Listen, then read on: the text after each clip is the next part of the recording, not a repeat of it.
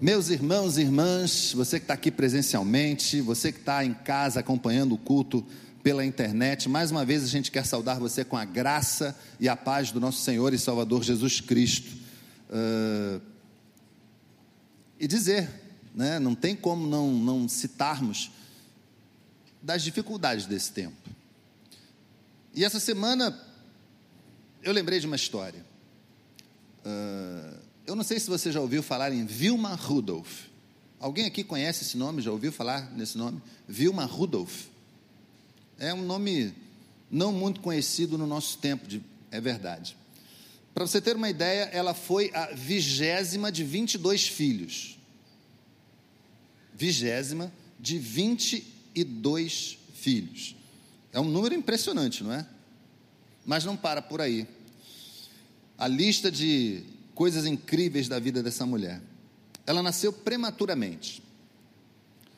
Hoje, com toda a tecnologia, eh, nascer prematuramente tem jeito, não é? Com remédios, com incubadeira, enfim, dá-se um jeito, a ciência conseguiu aumentar a probabilidade de vida das pessoas que nascem prematuramente. Mas em 1940 não era bem assim.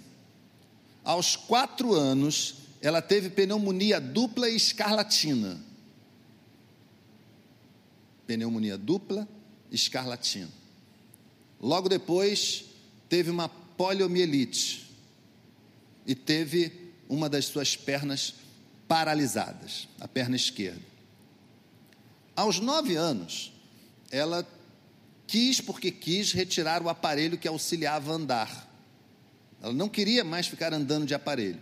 Mas foi somente aos 13 anos de idade que ela conseguiu começar a andar, uh, aquele andar rítmico, né? Que você vê as pessoas muitas vezes tendo, é, como se estivesse mancando. Ela conseguiu ganhar esse, esse, esse tipo de locomoção. Mas foi nesse exato momento que ela decidiu que seria corredora.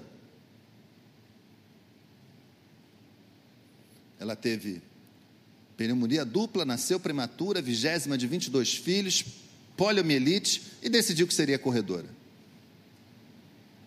E na primeira corrida que ela se inscreveu para correr, o que, que os irmãos acham que aconteceu? Ela. Vocês estão de máscara, eu não estou ouvindo, mas perdeu, né? Claro que perdeu. Chegou em, na verdade, ela chegou em último lugar ela não desistiu. Ela se inscreveu na próxima. E aí, ela chegou em último de novo. E ela foi chegando em último em muitas outras corridas que se inscreveu. As pessoas pediam para ela desistir, ela não desistia.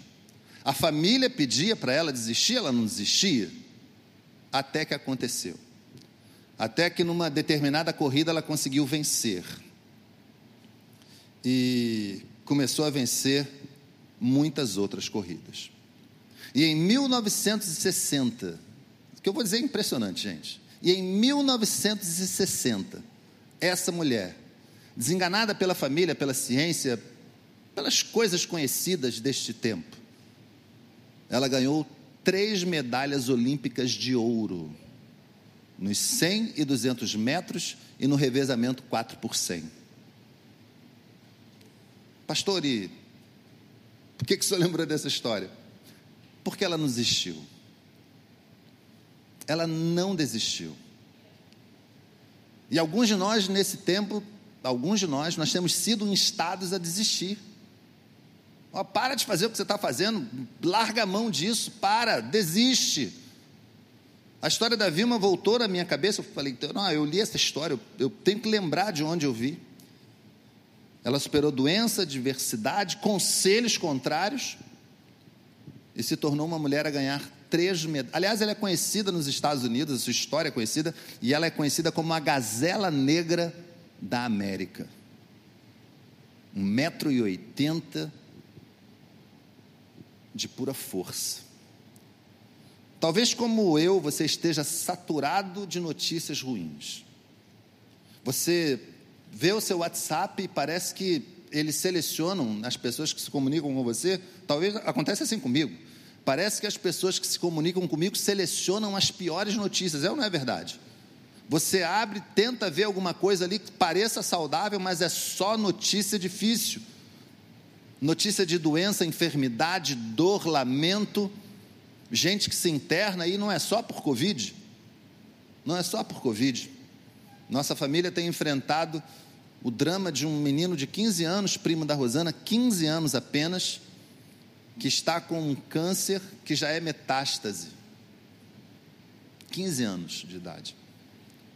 Parece que as más notícias vieram e vieram pesadas, querendo trazer desânimo para minha e para sua alma. Mas nessa manhã eu queria conversar com você que não precisa ser assim.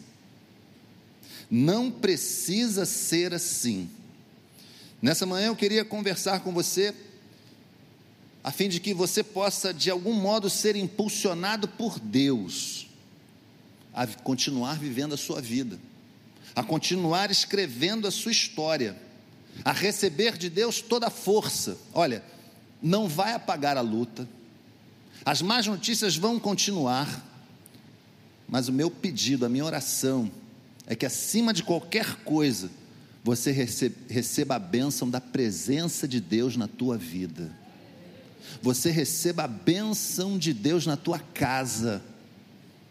E agora talvez você esteja pensando lá naquela pessoa que está enferma, ela também vai receber a bênção de Deus lá onde ela está vai receber a bênção de Deus o teu parente que está isolado, vai receber a bênção de Deus o teu amigo de infância que está em apuros nesse momento, aquele que ficou desempregado por conta dessa pandemia, vão receber a bênção de Deus, porque o nosso Deus é o Deus abençoador. Você crê nisso? Diga amém. É verdade, gente. Mesmo no meio da pandemia, Deus não parou de amar você. O amor dele continua fluindo em nossa direção. Eu penso que na palavra de Deus há uma, há uma história que tem muito a ver com esse nosso tempo. Muito, mas muito a ver com esse nosso tempo. É a história de Davi, sobretudo de um texto que ele escreveu que fala muito aos nossos corações. Eu falo do Salmo 23. O culto das nove ele é conhecido, uh, ou pelo menos aparentemente, a um número de pessoas mais velhas. É isso, pastor, Paulo? É isso mesmo, né? Eu vejo daqui, eu não vejo assim, não. Eu vejo muitos jovens aqui, né? Ah, eu sabia disso. Mas não é verdade? Você que é jovem, diga aleluia. aleluia. Olha aí, ó. Olha aí, essa história está meio estranha. Eu falo isso, gente, porque nós aprendemos, aqueles que já têm um tempinho de igreja, nós aprendemos, nós memorizamos o Salmo 23. Está no teu coração o Salmo 23, amém? Faz tempo que você não recita ele? Faz tempo? Vamos fazer isso agora, juntos? Se você não conhece, não tem problema, pega a sua versão. Aqui na igreja, comumente nós usamos a nova versão internacional, não tem problema nenhum. Mas se você conhece aquele texto é, é, mais antigo, da revista corrigida, corrigida fiel, enfim, Almeida é, é, é, atualizada, que são parecidos ali, não tem problema. Mas fale do jeito que você sabe e conhece. Vamos juntos, Salmo 23? O Senhor nada me faltará, deitar-me faz em verdes pastos, guia-me mansamente às águas tranquilas, refrigera a minha alma Guia-me pela vereda da justiça, por amor do seu nome. Ainda que eu andasse pelo vale da sombra da morte, não temeria mal algum, porque tu estás comigo. A tua vara e o teu cajado me consolam. Preparas uma mesa perante mim, na presença dos meus inimigos. Unges a minha cabeça com óleo e o meu cálice transborda. Certamente que a bondade e a misericórdia me seguirão todos os dias da minha vida, e habitarei na casa do Senhor por longos dias. Amém, gente? Que texto, que palavra falar um segredo aqui, me arrepiei aqui em cima com vocês falando isso. Deus é bom, não é que arrepio tem alguma coisa demais, não, tá? Sai dessa, foge desse negócio. Ai, pastor, me arrepiei. Eu não devia ter falado isso, não, senão você vai. Senão você vai achar que o arrepio é que é a benção. Não tem nada a ver, nada. Esquece o arrepio. Faz conta que eu não falei. Agora, deixa eu te fazer uma pergunta. Você sabe bem sobre o que fala o Salmo 23? Você sabe bem acerca do que o salmista, do que Davi está falando aqui? Tem gente que vai falar que é sobre segurança, que é sobre o pastor e suas ovelhas, uh, sobre uh, esperança, mas deixa eu dizer uma coisa aqui muito séria para você. O Salmo 23 fala sobre relacionamento. Relacionamento do homem com o Senhor. Relacionamento do homem com Deus. Relacionamento de uma ovelha com o seu pastor. Com o seu bom pastor.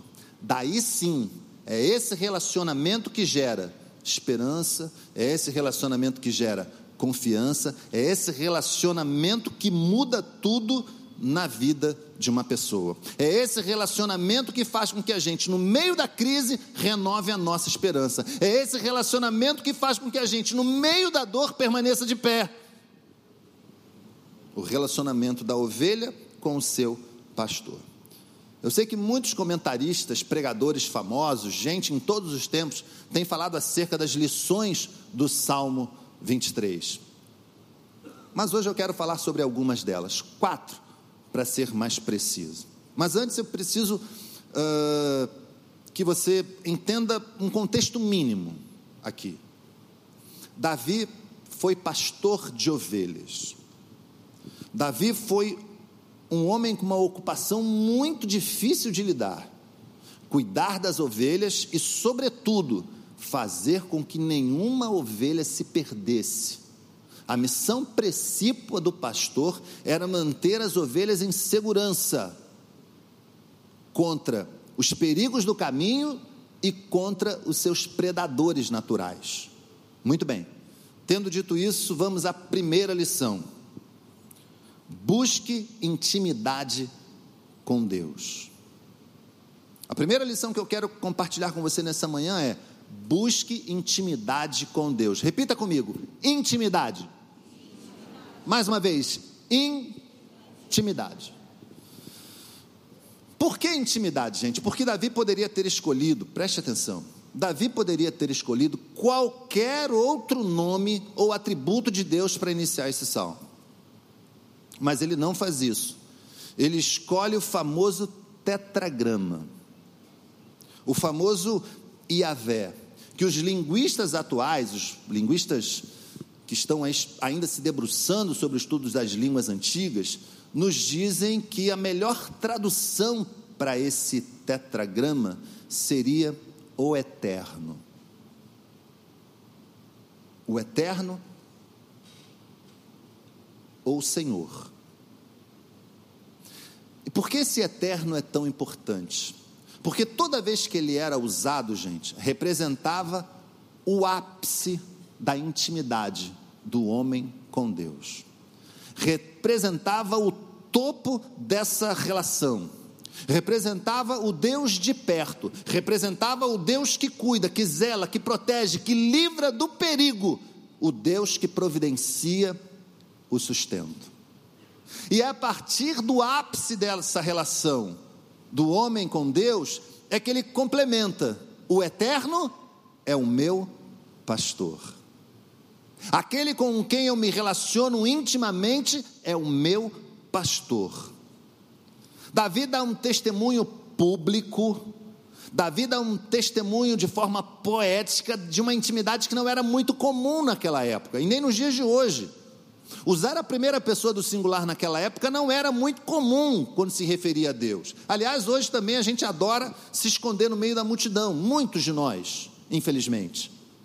As nossas opiniões parece que ficam censuradas por um sensor mental que nós criamos e a gente não fala, não, não. não. O que, que as pessoas estão dizendo? Eu, eu vou ali também. Tenha a sua opinião. Busque a Deus para ter a melhor opinião, busque o Senhor, tenha informações sobre as coisas, a sua opinião vale muito. E Davi não abriu mão, por conta das regras de relacionamento hebraicas, por conta do modo como as coisas eram feitas, ele bradou para todo mundo ouvir, ele cantava: O Eterno é o meu pastor, acontecesse o que tivesse que acontecer, o Eterno é o meu pastor, fosse qual for a situação, o Eterno é o meu pastor, a rotina cruel do deserto, o Eterno é o meu pastor. A bênção das águas tranquilas, o Eterno é o meu pastor. E a boa pergunta para agora é: o Eterno é o teu pastor? No meio dessa crise toda, será que você poderia dizer: O Eterno é o meu pastor? Quando chega a doença ruim, que você abre lá o, o WhatsApp, a mídia social, enfim, lê o jornal, escuta, vê televisão, o Eterno é o teu pastor? Chegou a crise dentro da tua casa, o Eterno é o teu pastor?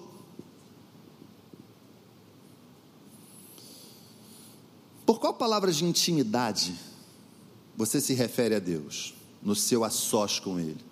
Já parou para pensar nisso? Você tem uma palavra de intimidade na qual você se refira a Deus? Algo do tipo, meu pai, paizinho? Ou você ainda alimenta talvez uma, um, um pensamento de que Deus é um Deus distante, ranzinza, que não está aí para você? Davi escreve esse salmo para desmontar essa teoria Davi escreve esse salmo, gente, para que nós soubéssemos tanto tempo depois que o nosso Deus é o Deus da intimidade, é o Deus que está do nosso lado. Aconteça o que acontecer com você, Deus está do teu lado. Aconteça o que acontecer, Ele nunca se afasta. Aconteça o que acontecer, se for preciso, Ele te pega no colo. Eu vi uma história uh, de um grupo de, de pessoas que estava viajando pelo Oriente Médio. Estava lá um grupo de pastores cuidando das ovelhas. E de repente aquele grupo viu quando um dos pastores quebrou propositalmente o, o, a perna de uma ovelha. Eles se escandalizaram com aquilo. E o guia foi até aquele pastor para tentar descobrir o que, que aconteceu, o que, que houve. E ele falou: Essa é a ovelha das mais queridas que eu tenho mas é também a ovelha que mais me dá trabalho, ela vive fugindo. E talvez você não saiba, a ovelha que foge, ela, ela entra por aqueles carrapichos e aqueles carrapichos se entranham pela lã e aquela lã fica quase que imprestável. Mas o Senhor quebrou a, a, a é porque eu a amo. Mas como é isso? Olha, é porque você não está muito acostumado aqui com as coisas, mas deixa eu dizer uma coisa aqui para você. Ela agora vai no meu colo. Você entendeu isso? A crise às vezes chega até a gente para que a gente reconheça a nossa incapacidade de lidar com ela e dependa totalmente de Deus. Você pode dizer amém? Olha para esse tempo que a gente está vivendo e tenta enxergar isso. Eu acho que pela minha, pela sua, pelas nossas forças, a gente já teria ficado em casa, não é não? Deixado para lá, vamos, vamos deixar para lá. Mas nós temos um Deus que é toda força, nós temos um Deus que é todo poderoso, nós temos um Deus que é pleno e capaz. Nós temos um Deus que nos abençoa, nós temos um Deus que nos livra, nós temos o Deus Todo-Poderoso, o Criador de todas as coisas, o onipotente, onipresente, onisciente do nosso lado.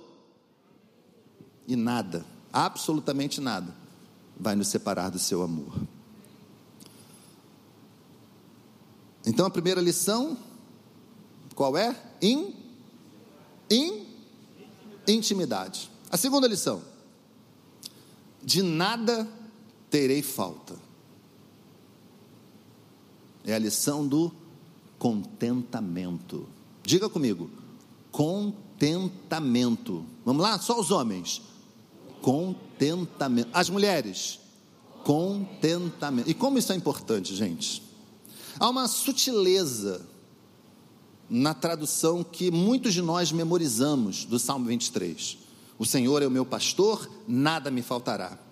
Essa tradução pode levar o leitor descuidado a entender que está aqui uma pólice de seguro contra a falta. Não, não vai me faltar nada nunca. E isso pode fazer com que as pessoas, de alguma maneira tortuosa, considerem Deus, o professor Luiz Saião usa essa expressão e alguns outros falam a mesma coisa com outras palavras, mas podem considerar Deus como um Deus dispensa. Faltou alguma coisa, abre a dispensa e pega o óleo. Faltou alguma coisa, abre a dispensa e pega o açúcar. Faltou alguma coisa, abre a dispensa e pega o arroz. Não é isso que é contentamento. Não é isso que o salmo fala. Aliás, a versão da NVI para essa para esse momento aqui, ela é muito melhor.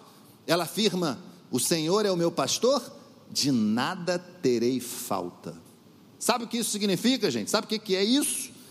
é muito mais um sentimento de contentamento, de paz com aquilo que se tem, do que a provisão daquilo que não se tem.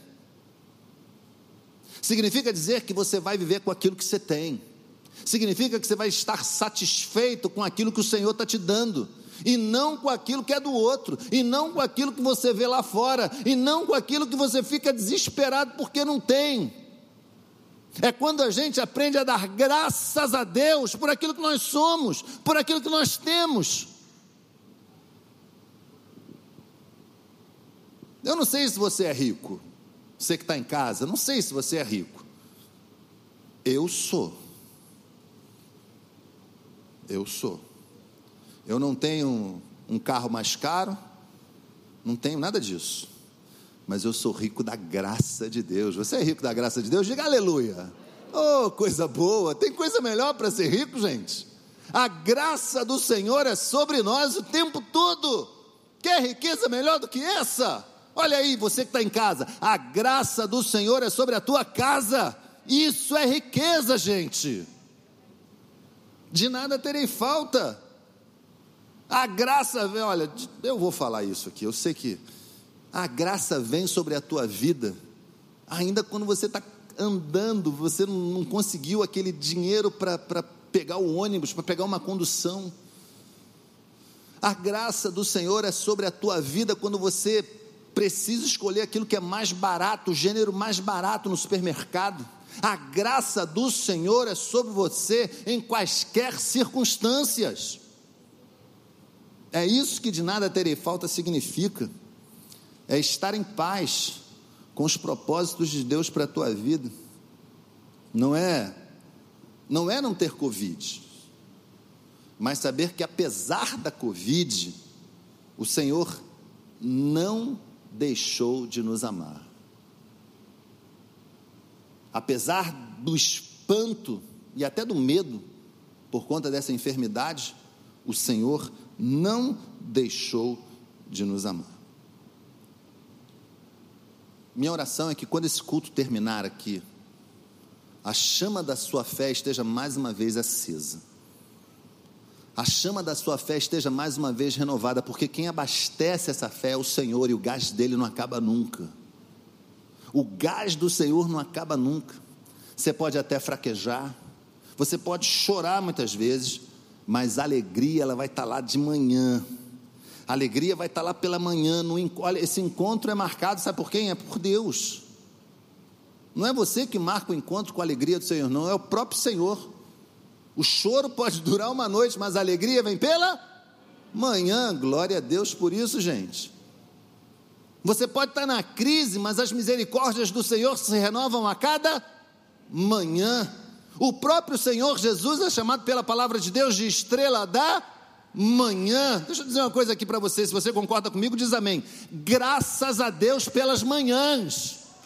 E que na manhã desse domingo o Senhor já tenha abençoado a tua casa, o Senhor já tenha abençoado a tua família, a tua vida.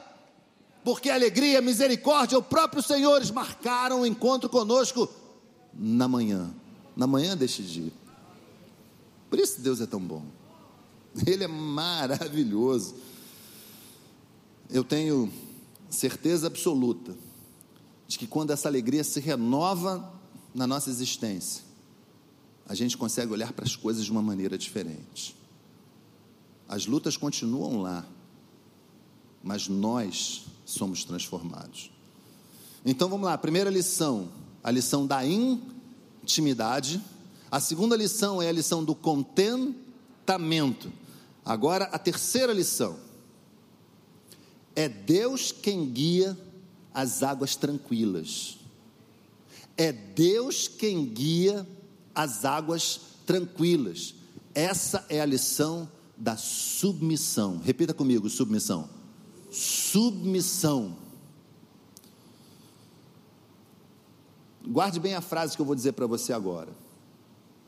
É o Deus da intimidade quem nos guia às águas de descanso. Uma outra versão para esse mesmo texto diz que o Senhor é quem guia as águas de descanso. E aí eu volto àquilo que eu disse a você.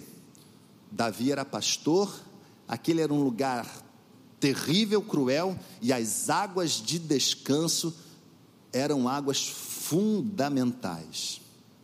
A vida de um pastor era um constante ir e vir, gente. Era, era pegar as ovelhas, saíam cedo antes do nascer do sol, porque senão o calor aumentava muito, e levava através de regiões áridas e semiáridas até onde estivesse a água, as águas tranquilas, as águas de descanso. E eu nem preciso dizer a você, nós que vivemos nesse calor aqui do Rio de Janeiro, nós sabemos o valor da água, não sabemos? Queremos, olha, acho que nós podemos ter falta de muita coisa, mas de água não dá. A água é um item valioso demais naquele lugar também, para aquelas pessoas também, para os rebanhos também. Davi reconhecia quando escreveu o Salmo 23 que o eterno é quem poderia garantir acesso a tamanha bênção. Só o Eterno era capaz de garantir o acesso às águas do descanso. Só o Eterno era capaz de garantir acesso às águas tranquilas. E não se iluda, era grande bênção mesmo. A água era uma grande bênção. E é por isso que eu preciso perguntar a você: será que não é você que está precisando também de águas de descanso? Será que não é você também que está precisando um pouquinho dessas águas tranquilas? Mas não sabe como fazer, talvez, para chegar até elas? Preste atenção, a resposta para isso continua sendo a mesma: o Senhor Deus, o Eterno. É Ele quem conduz você às águas de descanso. Escuta você que está acompanhando esse culto pela internet. Deus conduz você e a tua família às águas de descanso. Você que está aqui presencialmente, somos muitos. Deus conduz você às águas de descanso. Deus conduz você às águas tranquilas. Ele é o nosso guia, Ele que prepara o caminho, é Ele que dá a mão, e se for preciso, é Ele que pega no colo. Louvado seja Deus! porque Ele é por nós. Davi não escreveu isso, gente, na piscina de um prédio de luxo.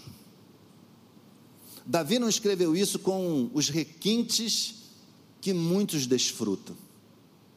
Davi escreveu isso no deserto. E apesar do deserto, ele reconheceu: é o Senhor, é o Eterno que me guia às águas tranquilas. Na última quinta-feira eu falei sobre a relação de Jacó com o Senhor. Jacó, em sonho, recebe uma palavra do Senhor que diz assim: Eu estou com você e cuidarei de você, e aonde quer que você vá, eu o trarei de volta até esta terra Olha o que Deus diz a Jacó em sonho, gente. Eu não o deixarei enquanto não fizer o que lhe prometi. Jacó acorda, estabelece aquele lugar com o Betel e faz um juramento. Ele diz assim: se Deus for comigo e me guardar neste caminho que vou seguindo, e me der pão para comer e vestes para vestir, de modo que eu volte em paz à casa de meu pai, e se o Senhor for o meu Deus, então esta pedra que hoje tenho posto como coluna será a casa de Deus. Uma promessa, um juramento. E aí, lá no capítulo, isso no capítulo 28 de Gênesis. E aí, lá no capítulo 35, Davi reconhece tudo o que Deus fez por ele e diz assim: Levantemo-nos e subamos a Betel, e ali farei um altar ao Deus que me respondeu no dia da minha angústia e que foi comigo no caminho por onde andei. Amém, gente? O Senhor não te abandona. Desde o princípio ele não nos abandona. Não abandonou Jacó, não abandonou Davi e não vai abandonar você. Saia daqui com essa certeza. Você que está em casa, tenha essa certeza: o Senhor não vai abandonar você, o Senhor não vai abandonar você, o Senhor não vai abandonar você, porque não é da natureza dele. Mas você precisa saber que é só Ele que te guia as águas tranquilas. Amém? Bom, três lições por enquanto. A primeira, a lição da in intimidade. A segunda, a lição do contentamento. A terceira, a lição da submissão. E a quarta e última é a lição que fala do alívio e restauração. Refrigera a minha alma. Repita comigo: alívio e restauração. Vamos lá? Alívio e restauração. A nova versão internacional que nós costumamos ler aqui na nossa igreja, traz para essa expressão o seguinte: restaura-me o vigor. Mas eu já fiz referência aqui a um texto que gosto de ler, que é um texto chamado O Livro. É a Bíblia numa versão de português, é uma versão portuguesa, mas o português de Portugal. Para esse texto específico, esse O Livro diz assim: dá novas forças à minha alma. Olha que legal, gente. O eterno dá novas forças para minha alma. E eu sinceramente creio que essa seja esse seja o grande sentido do que está escrito aqui. Como eu disse, o pastor no deserto, cheio dos desafios, desafios diários. Não é que um dia acabou, está tudo bem, nunca mais vai ter problema. Não, no dia seguinte tem sol. No dia seguinte tem lugar íngreme. No dia seguinte tem ovelha querendo fugir. No dia seguinte tem predador querendo pegar a ovelha. No dia seguinte está tudo lá de novo. É muito razoável que alguém submetido a essa rotina se sinta o quê? Cansado, se sinta desgastado. É normal, não há problema algum com isso. E talvez por esse motivo Davi tenha feito questão de registrar que o bom pastor, que o eterno, é quem dava forças à sua alma, era quem renovava o seu vigor. Que lição para a gente: deserto todo dia, crise todo dia. Isso não parece um pouquinho com a nossa história, não? Pensa bem. Não parece um pouquinho daquilo que a gente está vivendo nesses dias, de dificuldades complexas praticamente a todo instante, mas era a partir desse renovo que Davi recebia, que ele estava preparado para mais um dia. Você consegue entender isso? Era a partir do renovo que ele recebia do Senhor que ele encontrava forças para o dia seguinte. Era a partir do alento e da esperança renovada no Senhor que ele estava de pé para enfrentar o dia seguinte. Pastor Paulo falou isso quinta-feira. Depois de uma crise, opa, agora vai. Calma, porque vem outra crise. Vem outra, você não tenha dúvida. Desfrute, aproveite e comemore. Mas fique certo de que após uma crise vem outra. Após um problema se levantam outros. Porque esta é a vida, gente. Por isso, deixa eu te dar uma dica aqui. Deus está te abençoando com algo? pequenininho pode ser, ah, você pensa, ah, mas isso, pastor, isso não é benção. Olha, olha que é. Eu lembro, já contei essa história aqui de uma irmã que chegou à minha célula e o filho dela teve uma doença cujo apelido é fogo escarlate. Pênfigo. É uma doença que dá umas feridas pelo corpo. Eu procurei na internet enquanto ela falava, porque eu nunca tinha escutado, e vi algumas fotos de algumas pessoas com marcas no corpo com a doença ativa. A questão é que o filho dela tinha pênfigo, gente, da ponta da cabeça até os pés. Eu me lembrei de Jó na hora. E aquele rapaz que está curado hoje, graças ao Senhor, ele reconhece isso, e a sua mãe está na glória, depois de cuidar do filho, o Senhor a chamou, e ele está curado. Mas eu estou falando isso porque na época da doença, da manifestação da doença, ele não conseguia tomar banho. Uma coisa que para nós é tão trivial, né? Esquentou o tempo, você transpira, você vai tomar banho. Ele não podia tomar banho porque doía. A água batia no corpo dele e parece algo tão pequeno, é por isso que eu estou dizendo. Deus está abençoando você com algo que parece pequeno, dá glória a Deus e agradece a Deus. Dá glória a Deus porque você está respirando, dá glória a Deus porque você tem a tua vida aí. Tem tanta coisa ainda que a gente pode e precisa fazer, mas dá graças a Deus, porque quando o eterno se manifesta com cuidado, a nossa alma é renovada, gente. E o cansaço aqui não era só físico, podia ser também um cansaço mental, mas quando o Senhor pousa a sua mão sobre as nossas vidas, até a nossa mente encontra descanso. E aí a gente pode se recolocar diante das circunstâncias com ânimo, com novas perspectivas, com novos sonhos. A gente volta a viver quando o Senhor cuida de nós. A vida volta, chama volta. Eu sei que em meio à pandemia, muitos de nós estamos tendo notícias próximas ou notícias que já chegaram ao nosso arraial, à nossa casa. Talvez seja assim com você. Mas eu preciso afirmar com muita fé, porque eu acredito nisso. A mensagem de Deus para você nessa manhã. Eu trago refrigério para a tua alma. A mensagem de Deus para você nessa manhã é: eu alivio a sua jornada. A mensagem de Deus para você nessa manhã é: eu recarrego as suas forças. A mensagem de Deus para você nessa manhã é: eu estou contigo pelo caminho e não te abandono.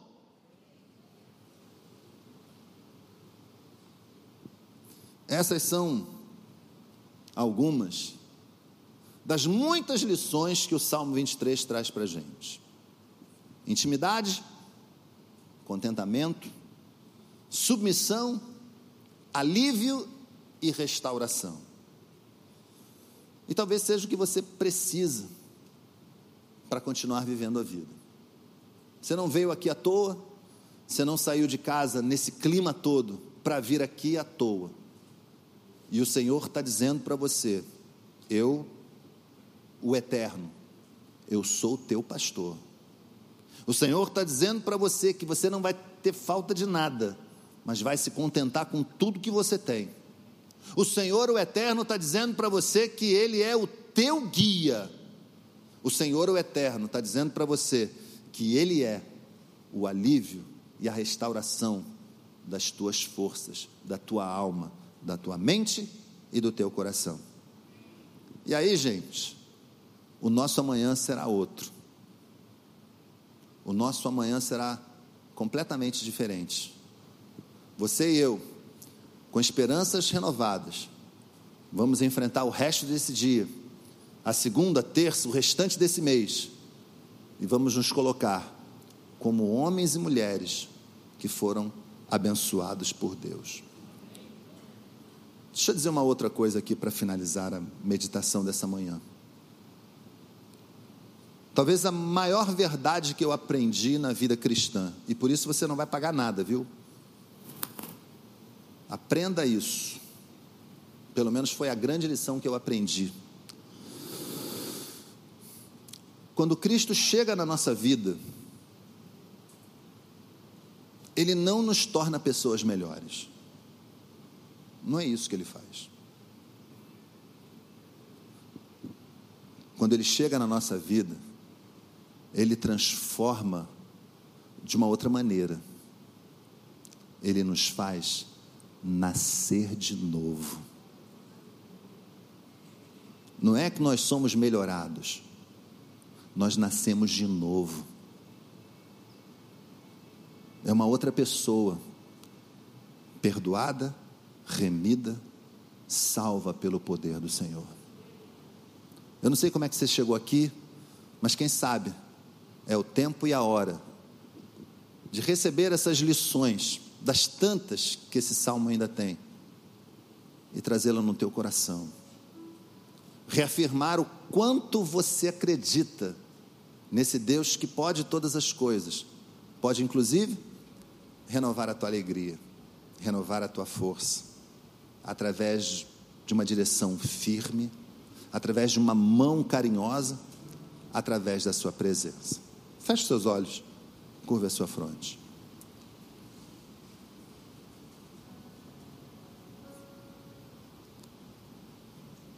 Eu queria perguntar a você que chegou aqui desesperançoso, triste talvez, preocupado com as circunstâncias, com tudo que você está vivendo. Se essas lições falaram ao teu coração, e se você deseja que eu ore pela sua vida, fica de pé no lugar onde você está, não precisa vir aqui à frente, porque nós vamos orar. Deus abençoe. Glória a Deus. Pode ficar em pé. Não precisa olhar para o lado, permaneça com seus olhos fechados. Eu vou orar por você aí na sua casa também. Na sua casa também. Faça algum sinal, escreva alguma coisa no chat, peça oração, mas não abra mão de confiar no Senhor. Mais alguém? Pode ficar em pé. Nós vamos orar. Deus de amor e Pai querido, louvado seja o teu nome. Mais do que eu mesmo ver, Senhor, tu estás vendo o gesto dos teus filhos e filhas aqui nesse momento, nas casas, aqueles que ainda verão, a Deus, este sermão, este culto e tomarão esta atitude. Eu suplico, Pai, que em nome de Jesus, o Deus Todo-Poderoso do Salmo 23, o Deus das nossas vidas, Pai de nosso Senhor e Salvador Jesus Cristo, se manifeste na vida destas famílias, ó Deus. Renova-lhes o ânimo, Pai. Traga de novo a cada um deles, ó Deus, o alento, renova a esperança, faz brilhar os olhos, aumenta-lhes a fé, Senhor manifesta a tua glória, derrama a tua graça. Marca, ó Deus, o encontro com eles todas as manhãs, de tal modo que saibam, ó Deus, que tu és o nosso Pai amoroso, carinhoso, todo-poderoso e que nunca nos abandona. Que saiam daqui, ó Deus, nesta manhã, que em suas casas nessa manhã, se sintam renovados pelo teu espírito, Pai, e possam encarar tudo o que está acontecendo. É certo, Pai, que para alguns a doença não vai embora. É certo, Senhor Deus, que a situação difícil para alguns não cessará. Mas também é certo, Pai, que aqueles que depositam suas esperanças no Senhor enfrentarão tudo isso de pé, Pai. Porque a todos o Senhor abençoará, a todos o Senhor estará presente, e a bênção da tua presença os fará sair fortalecidos, Senhor. E mais à frente poderão dizer: Até aqui nos ajudou o Senhor. Que o Senhor abençoe a cada um em nome de Jesus. É a minha oração. Amém e amém. Vamos ficar todos de pé e vamos entoar essa canção?